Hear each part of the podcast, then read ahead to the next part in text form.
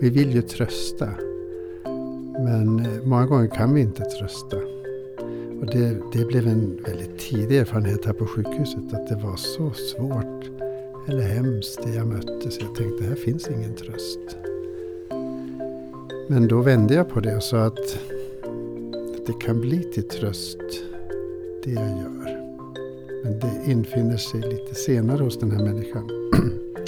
Och då började jag väldigt mycket tidigt fundera på vad är det som blir till tröst. Eh, och det är ofta väldigt eh, enkla saker.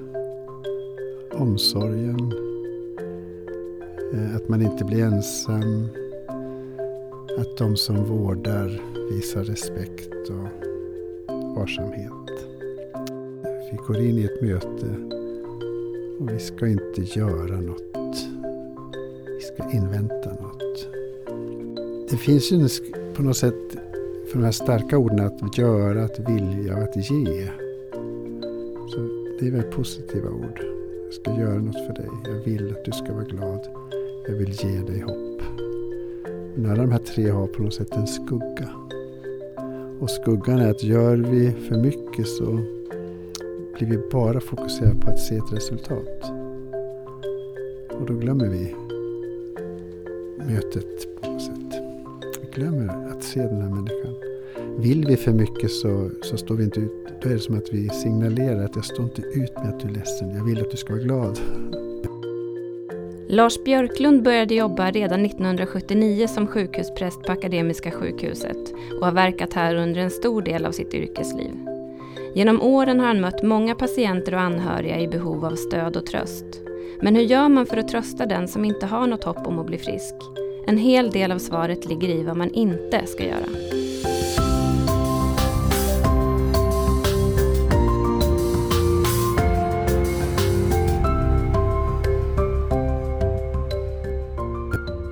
Då har jag med mig Lars Björklund i studion. Eh, Lars, du är sjukhuspräst här på Akademiska och har jobbat länge som det. Mm. Eh, varmt välkommen hit. Tack så mycket.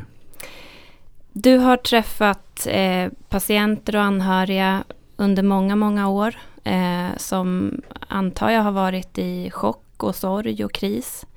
Eh, skulle du kunna börja med att berätta lite om ditt yrkesliv? Ja, det är rätt långt nu för jag började 1979 här på sjukhuset som sjukhuspräst. Och hade tidigt kontakt just med onkologiska kliniken, med anhöriga, patienter och personal.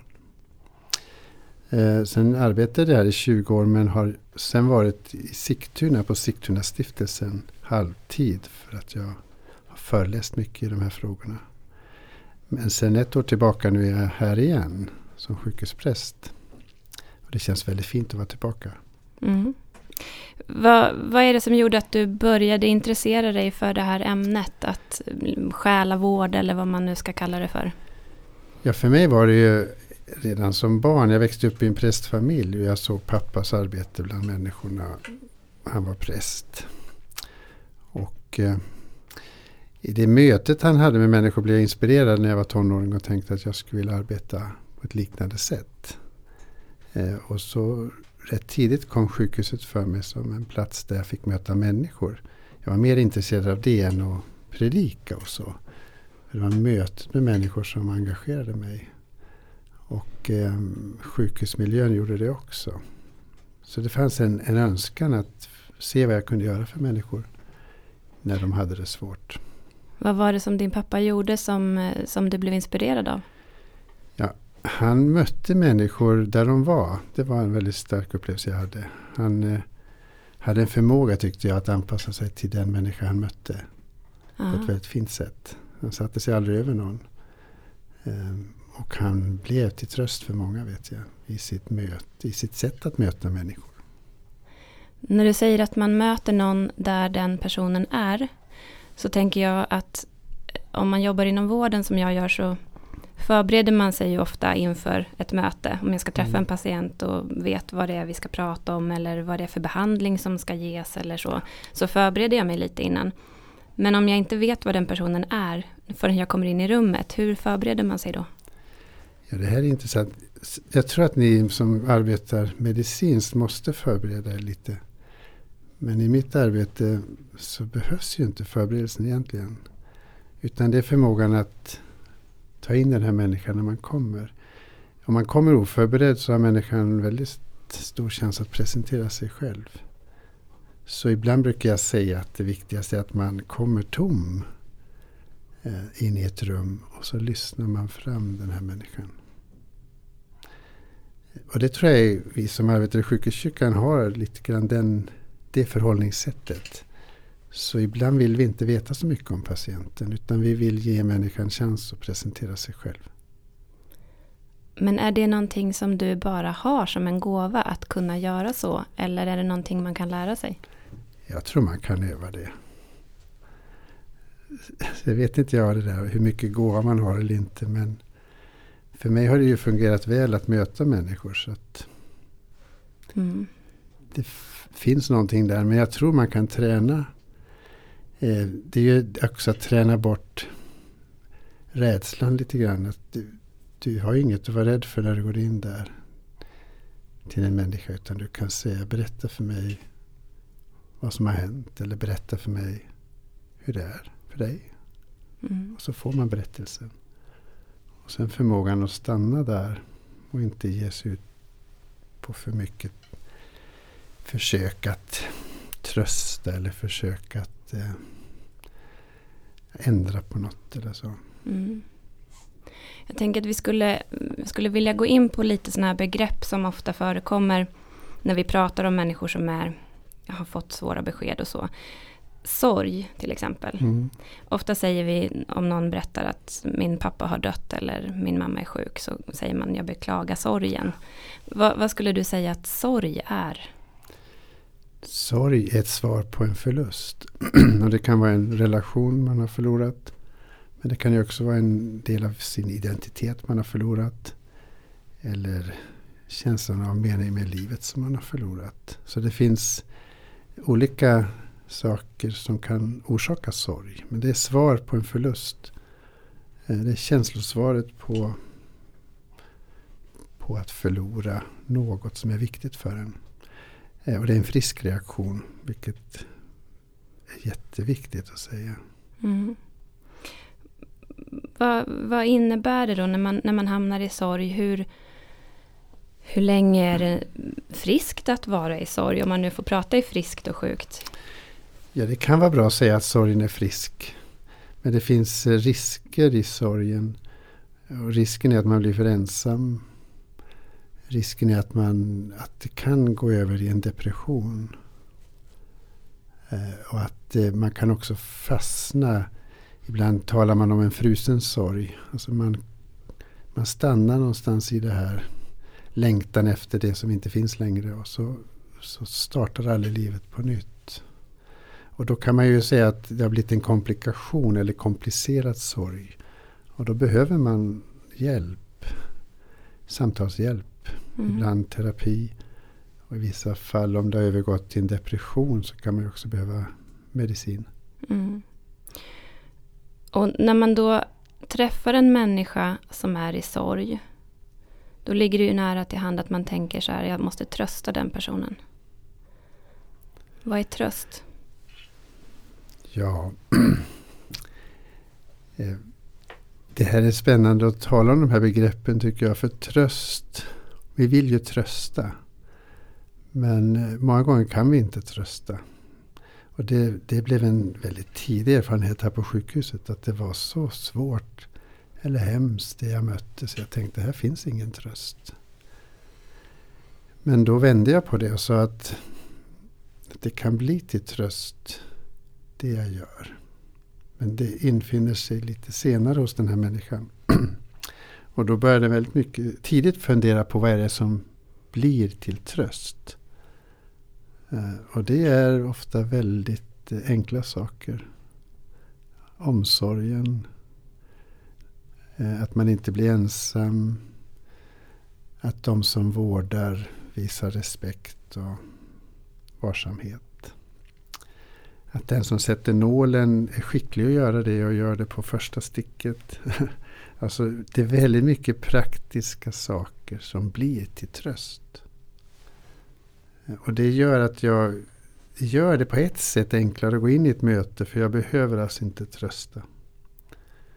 Utan det jag gör blir till tröst. Den tanken har funnits hos mig så länge nu. Och jag har praktiserat den också tycker jag. Men det är ju, det låter ju, det låter som att det låter så enkelt på ett sätt att man blir till tröst eller att man bara finns och så. Um, vad tänker du, finns det liksom fel typ av tröst? Om man nu är lite för på och tänker att jag måste försöka trösta den här personen. Vad, vad, kan jag göra för fel? Vad kan, det, kan det bli fel typ av tröst? Ja, det finns ju en risk att man blir för aktiv. Att det blir jobbigt för den som sörjer.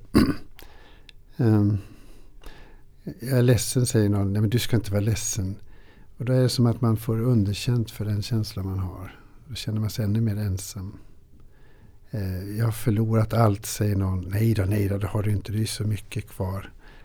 Och då har man inte fått ge uttryck för den här upplevelsen av att nu är allt förstört. Och så kan man ju försöka säga att det blir bättre sen ska du se. Men vi vet ju inte det riktigt. Och ibland är vi faktiskt eh, medvetna om att det kommer inte att bli bättre. Och då blir också det en aktiv tröst riskerar att man flyttar ifrån den här människan på något sätt som sörjer. Och då tillåter vi inte känslorna att finnas. Jag tror vi behöver vara i känslan tills den inte är där längre. Och att någon, den som besöker ska låta oss vara i fred i det. Utan att överge. Men jag tänker också att det finns ju så mycket, nu för tiden är det så väldigt, om man tittar så i sociala medier och folk som är väldigt öppna med sin sjukdom och kanske har bloggar och visar sig och jag, jag, kampen mot cancer och jag ska klara det här och det är väldigt mycket peppande och folk hejar och du ska övervinna det här. Eh, hur hur liksom ska man ha den balansgången att peppa men ändå på något sätt stanna i känslor och, och liksom låta sig tänka jobbiga tankar och bara lyssna. Alltså det blir en avvägning. Hur mycket... Nästan tillbaka till det där första vi pratade om. att Om jag går in i mötet med en människa och märker Alltså jag känner av att, att här behövs, behövs lite pepp. Ehm, det är egentligen att, att känna av i mötet tror jag. För ibland behövs det men då känns det ofta att den andra är igång redan. Ehm, men jag har ju ett minne som är väldigt tungt tycker jag från mina första år här. En ung kvinna som var cancersjuk. Och som hade fått eh, såna här självhjälpsböcker kommer jag ihåg. Som låg bredvid hennes säng. Men hon blev ju bara sämre och sämre i sin sjukdom. Och när jag besökte henne en gång så tittade hon på de här böckerna och sa det är hemska böcker det, sa hon. De liksom slår mig. För de säger att jag ska göra tio saker så blir jag frisk. Men jag orkar inte än.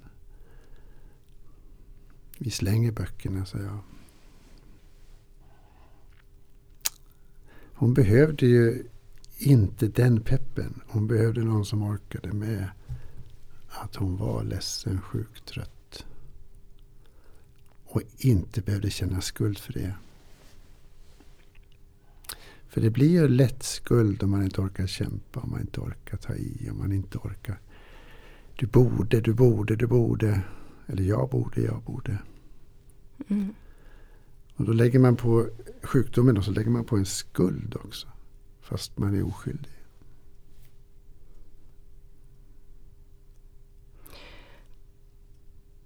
Men om man tänker att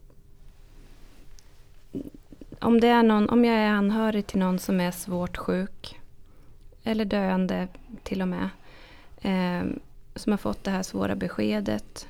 Eh, fått veta att livet kommer ta slut ganska snart. Så kan det vara svårt som anhörig att själv acceptera det. Eh, och man kanske själv behöver liksom låtsas att vi har ett hopp kvar, att vi inte kommer kanske gå ändå. Det kanske kommer hända ett mirakel. Det kommer gå.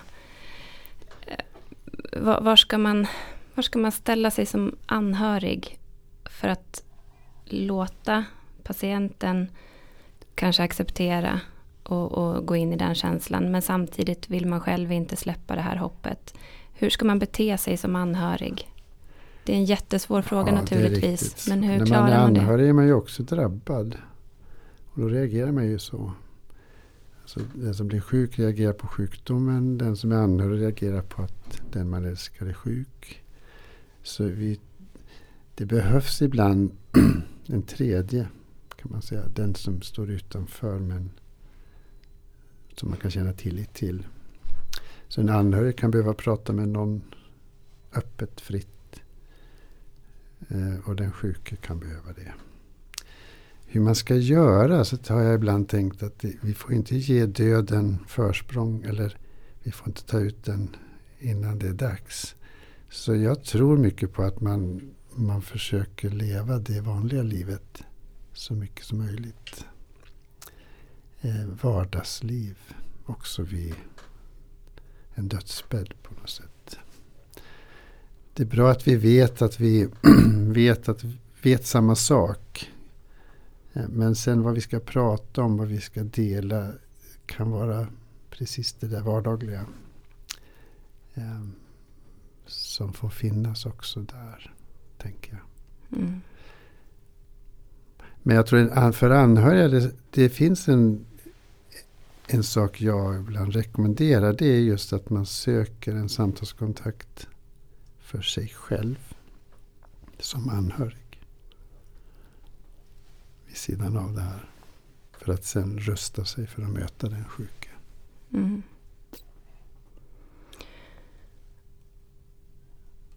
Men hur... Jag, jag tänker att jag kan, jag kan själv vara väldigt rädd för att bli sjuk eller dö. Det tror jag alla kan, mer eller mindre. Eh, och när jag jobbar med det här som jag gör så blir jag påmind också om förstås dagligen hur, hur bräckligt det kan vara, hur snabbt det kan ändra sig mm. allting. Och jag kan ofta känna att hur skulle jag klara av att få ett sånt här besked? Jag är nästan förvånad över hur de patienter jag möter, att inte fler bara blir helt tokiga på plats för att de får så jobbiga saker till sig. Och hur skulle jag själv reagera och, och jag skulle bli helt galen. Och om jag då blir helt galen och får ett sånt här besked och så får jag träffa dig. Vad händer när du kommer in i rummet? Intressant fråga. Om du skulle vara helt galen? Ja, helt utom Eller mig. helt utom dig av förtvivlan? Ja. Ja, mitt försök skulle ju vara att eh, få dig att berätta vad det är som händer hos dig. Vad du tänker och känner. Vad du är rädd för. Jag skulle vilja få dig att börja berätta för mig. Ehm, och när du väl börjar berätta så tror jag att det skulle hända något. Som gör dig lite lugnare. Stadigare rösten efter en stund. Och när du berättar så kommer du eventuellt att upptäcka saker du inte visste. Eller som var alldeles för röriga i dig innan du började prata. För det är ju ofta så när vi pratar med någon eller ja, pratar med någon så får vi också, upptäcker vi också saker vi tänker eller kommer på saker eller ser saker som vi behöver se. Så samtalet är viktigt men sen själva närvaron tror jag också gör skillnad. För det som tycks vara människans tre svåraste lägen är ju övergivenhet, maktlöshet och stumhet. Och kan vi bryta någon av de här tre så, så blir det ofta lite bättre för den här människan. Närvaro. Att man ser att man, kan, man är inte helt maktlös. Man kan göra något litet i alla fall. Förändra något. Och sen att man kan berätta för någon. Mm. Skriva kanske, måla, göra något av det som är skräcken in, inom en. Mm. Är det någon skillnad på när man möter, eller det antar jag att det är, men vad är skillnaden på att möta ett barn och en vuxen i en sån här situation? Jag var några år på barnsjukhuset. Och jag vet inte, jag, jag gör mindre skillnad efter den erfarenheten. Därför att jag tror vuxen, när vi är vuxna blir vi mer barn när vi hamnar i kris. Så, så vi liknar barn mer när vi är oroliga och rädda. Och hur gör barn? Ja, de söker ju kontakt. De reagerar synligt. Och de, eh,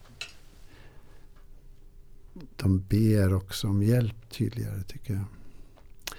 Så, så vi har en del kanske att lära av barnen. Det som är skillnaden är att, att jag tycker det är svårare när barn blir sjuka. Men när vuxna blir sjuka. Så jag är mer sårbar som hjälpare när jag möter barn. Hur märker du det på dig själv att du tycker att det är svårare? Ja, men det sätter igång. Man vill inte att barn ska vara sjuka så här. Man vill inte att vuxna heller. Men barn, det rör något existentiellt.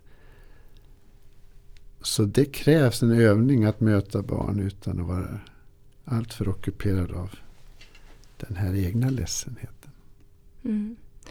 När du pratar om existentiellt så ligger det ju nära till hands att fundera kring, du är ju präst och eh, jag tänker att på vilket sätt är din tro liksom viktig i det här? Vad, vad har den för plats liksom, i, det, i det här jobbet? Eh, tron innehåller ju flera delar känner jag. Det ena är ju någon tillit till själva tillvaron. Att jag är inte övergiven här. Eh, men sen är ju också tron ett språk. Alltså ord och föreställningar och bilder som, som ofta fångar det existentiella problemet. Sorgen, eh, längtan, det onda. Det finns ett språk för det på något sätt som jag tycker om. På det sättet att jag, jag behöver inte leta efter ord, jag har dem redan där. Och sen är tro också att vi riktar vår förtvivlan någonstans. Jag tror alla människor ber på något sätt när de råkar ut för svåra saker. Eh, och tron gör ju att man riktar den här bönen till. Och så kan vi ju, om vi ska tala om begreppet Gud, så kan vi ju fylla det med livet, det som är större än oss det vi tror är själva skapelsens innersta. Eller, och där är varje människa egen på något sätt. Men för min egen del så, så är ju det här språket och, och någon form av eh, inre trygghet som bär mig i det här mötet. Får du ofta frågan när du träffar patienter som är svårt sjuka Eh, hur kan det ha blivit så här eh, orättvist om det nu finns en gud till exempel? Ja, den kommer hos, men inte så ofta. För det är på något sätt som att vi vet det. Vi vet att ingen av oss har svar på det. Eh, och det här är att vi behöver uttrycka den här protesten på något sätt tror jag är viktigt kan inte vara någon rättvisa när det här händer. Finns det någon Gud? Det är en stark bild jag har från en, en mamma. Hon hade ett sjukt barn. Hon kommer och pratar med mig och då säger hon Jag vill gärna tala med dig som är präst. Men du ska veta att jag tror inte på Gud. Men just nu är jag vansinnigt arg på honom. Och det här är en, en formulering som jag, som jag tycker fångar någonting centralt i vår tid. Vi har, man, ogärna säger man att man har en tro, man vill inte vara religiös.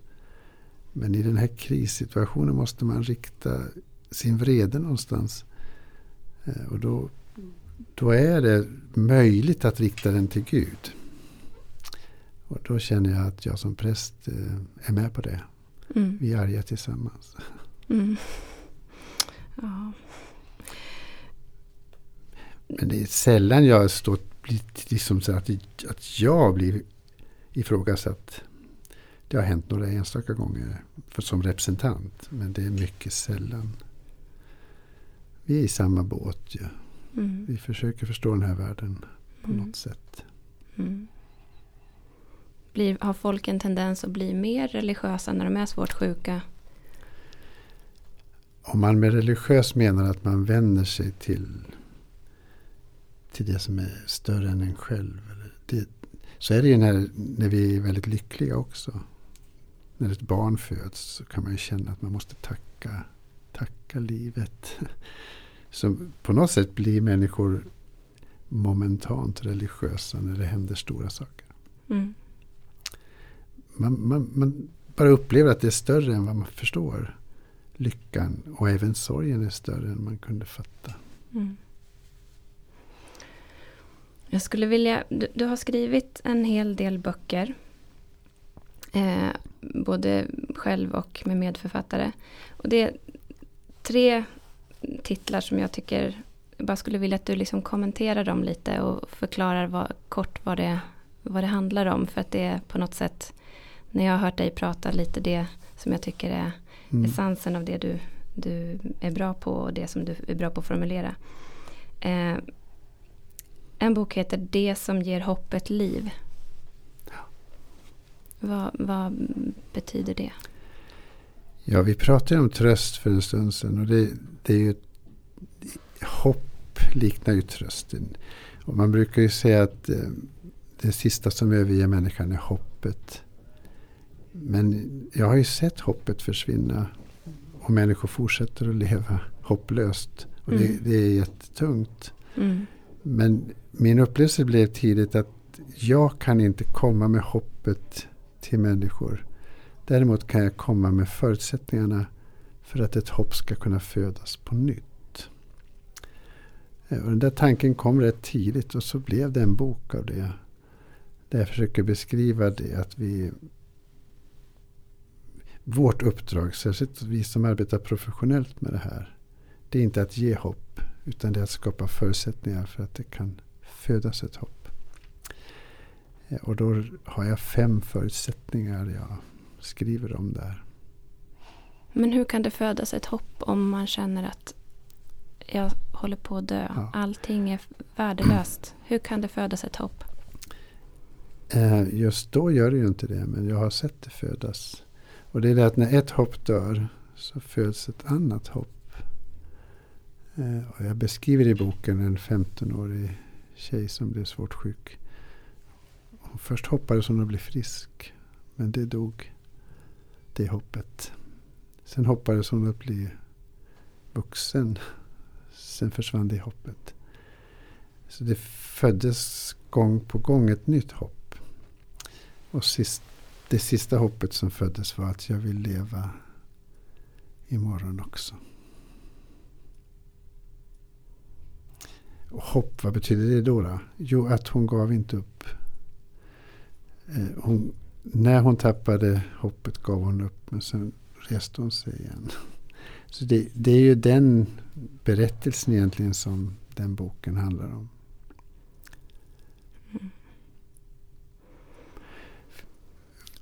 Modet att ingenting göra. Ja, det är också en sjukhusreflektion. Att jag tyckte ibland att det gjordes för mycket runt patienterna. Eh, därför att vi uthärdar inte att inte göra något. Och då provocerar jag lite med den titeln och sa att vi går in i ett möte och vi ska inte göra något. Vi ska invänta något. Ehm, det finns ju på något sätt för de här starka orden att göra, att vilja och att ge. Så det är väldigt positiva ord. Jag ska göra något för dig. Jag vill att du ska vara glad. Jag vill ge dig hopp. Men alla de här tre har på något sätt en skugga. Och skuggan är att gör vi för mycket så blir vi bara fokuserade på att se ett resultat. Och då glömmer vi mötet på något sätt. Vi glömmer att se den här människan. Vill vi för mycket så, så står vi inte ut. Då är det som att vi signalerar att jag står inte ut med att du är ledsen. Jag vill att du ska vara glad. Mm. Och att vad är skuggan av att ge? Ja, det är att det blir ojämvikt. Alltså, vi människor vill ha jämvikt. vi vill kunna ge någonting tillbaka. Eh, vi uthärdar inte att få gåvor när vi inte kan ge något tillbaka. Så vi ska vara försiktiga med att ge. Eh, själva mötet är gåvan, tänker jag. Mm. Det är den bok som har spridit sig mest av mina böcker. Bland sjukhuspersonal inte minst. Det är intressant. Mm, det är det med faktiskt. den titeln. Hur ska jag orka? Ja, det är en bok jag skrev till när jag fick, jag fick ett uppdrag från kommuner att föreläsa för anhörigvårdare.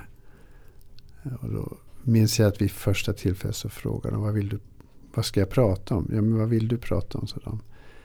Ja, jag vill prata om hur ska jag orka? För jag har mött så många anhöriga som är så trötta. Och så less. Och så förtvivlade. Och de har gjort allt de kan. Och det räckte inte. Och då började det följas om det. Och föreläsningarna blev den där boken. Hur ska jag orka? Så det är en, en bok för anhörigvårdare som det kallas. Mm. Um, och det är att erkänna att man orkar inte allt. I den boken skriver jag också det är okej okay att inte orka. Det, det, som händer är mer än jag kan hantera. Och sen att det är ingen skam att be om hjälp.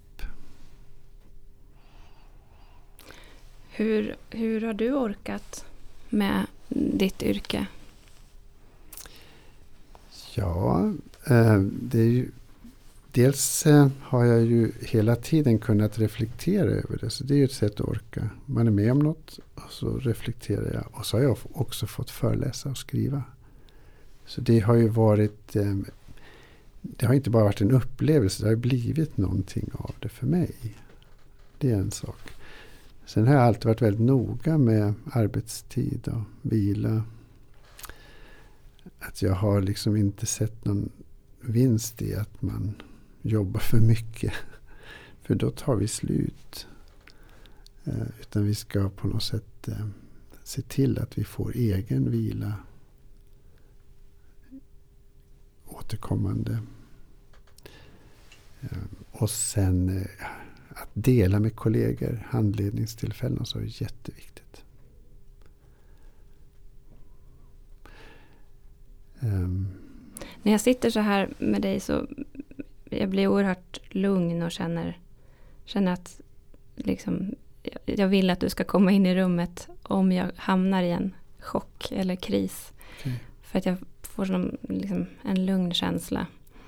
Um, och jag har svårt att se att du på något sätt inte skulle kunna hantera någon situation eller kunna vara i det på ett bra sätt. Men har du någon gång känt att jag, det här kan jag inte hantera. Jag klarar inte av att möta den här personen. Jag kan inte vara, bli till tröst.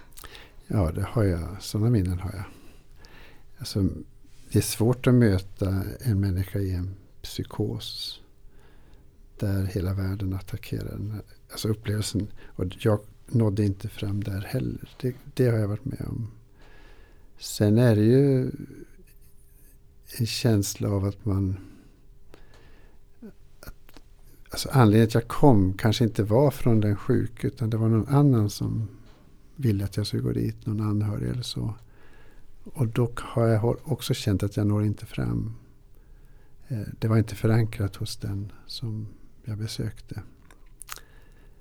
Eh, så visst har jag mött det här känslan, men det blev ingenting.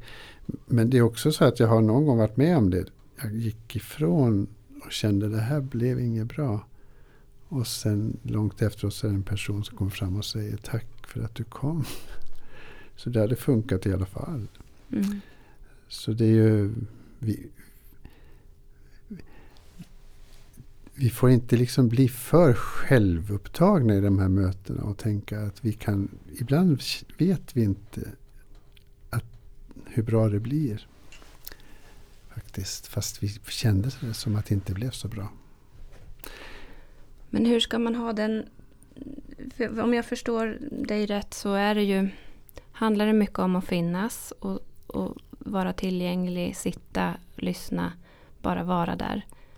Och så jobbar vi nu i en tid när vi har jätteont om tid. Ja, och då är det faktiskt så att det är inte mängden tid som är hemligheten utan det är närvarotid. Det är klart att man kanske inte hinner om man bara har en halv minut på sig. Men, men det krävs inte mycket tid för att vara närvarande. Vi är ju det hela tiden egentligen. Så vi, vi fokuserar, eller vi, vi stressas av att vi inte har 15 minuter, säger vi. Istället för att tänka att när vi möter människor i det här svåra så går vi ur tiden. Ehm, och vi, med, vi, man skulle kunna tänka så att vi lämnar klockan. Vi har koll på den därför att vi måste vara på ett annat ställe om en kvart. Men i själva mötet släpper vi tiden. Och då visar det sig att en kvart kan räcka för ett eh, fantastiskt möte. Skulle du säga att det alltid skulle vara så att man hade tid att sitta kvar med någon som till exempel har fått ett svårt besked. Det är ju väldigt vanligt att vi lämnar svåra besked på onkologen mm. och att patienten och kanske med någon anhörig går raka vägen hem. Kan det få vara så eller skulle du tycka att alla borde få sitta ner en stund med någon? Alltså, människor är ju adekvata och är också kapabla. Eh, så det är bara i den absolut akuta situationen som man inte klarar det själv. Sen klarar man sig. Om man inte blir övergiven. Men övergivenheten handlar ju inte om att, att inte kunna vara ensam. Utan det är att, att inte vara säker på att, att någon finns där när jag behöver det. Eh, ibland missförstås det här att man ska ju sitta då länge hos en anhörig eller länge hos en patient. Men det handlar inte om det. Utan det handlar om att vara där och sen säga att jag kommer tillbaka. Eh, och då har man ofta skapat den tillit som bär också när man tar sig hem själv. Alltså, det finns ju en paradox i det här och jag använder ibland paradoxer bara för att bli som nästan ett skämt. Men efter alla år på sjukhuset så är det ju svårt att säga om man kan hjälpa någon överhuvudtaget. Eh, och det är lite på skämt. Eh, för att människor hjälper sig själva faktiskt. Det är fantastiska resurser som finns. Och, och, vi var inne på det tidigare, men det här att jag, jag vet att jag kommer att klara en förfärlig situation. Men jag vill inte hamna där. Alltså det är också en paradox. Hur, jag skulle aldrig klara det här, tänker man. Jo visst, jag skulle också klara det. Att få det här svåra beskedet. Men jag vill det inte. Absolut inte. Nej. Men när jag väl är där så, så har väl troligen jag samma resurser som de jag har sett. Mm. Att man tar sig fram. Mm. Och det är, en, det är på något sätt en stor eh, respekt och vördnad jag känner inför människor. Eh. Mm. Det märker jag att du gör. Jag eh, skulle kunna prata hur länge som helst om det här. Men eh, jag tänker tacka dig där för att du Tack så jättemycket. Kom hit. Väldigt eh, fint att få prata med dig. Mm, tack. Tack. Och tack till alla er som lyssnat. Vill ni lyssna på oss igen finns alla avsnitt tillgängliga på vår hemsida www.enpoddomcancer.se eller i din mobilapp där du lyssnar på poddar. Om du vill komma i kontakt med oss finns vi på mejladressen enpoddomcancer.akademiska.se. Hej då!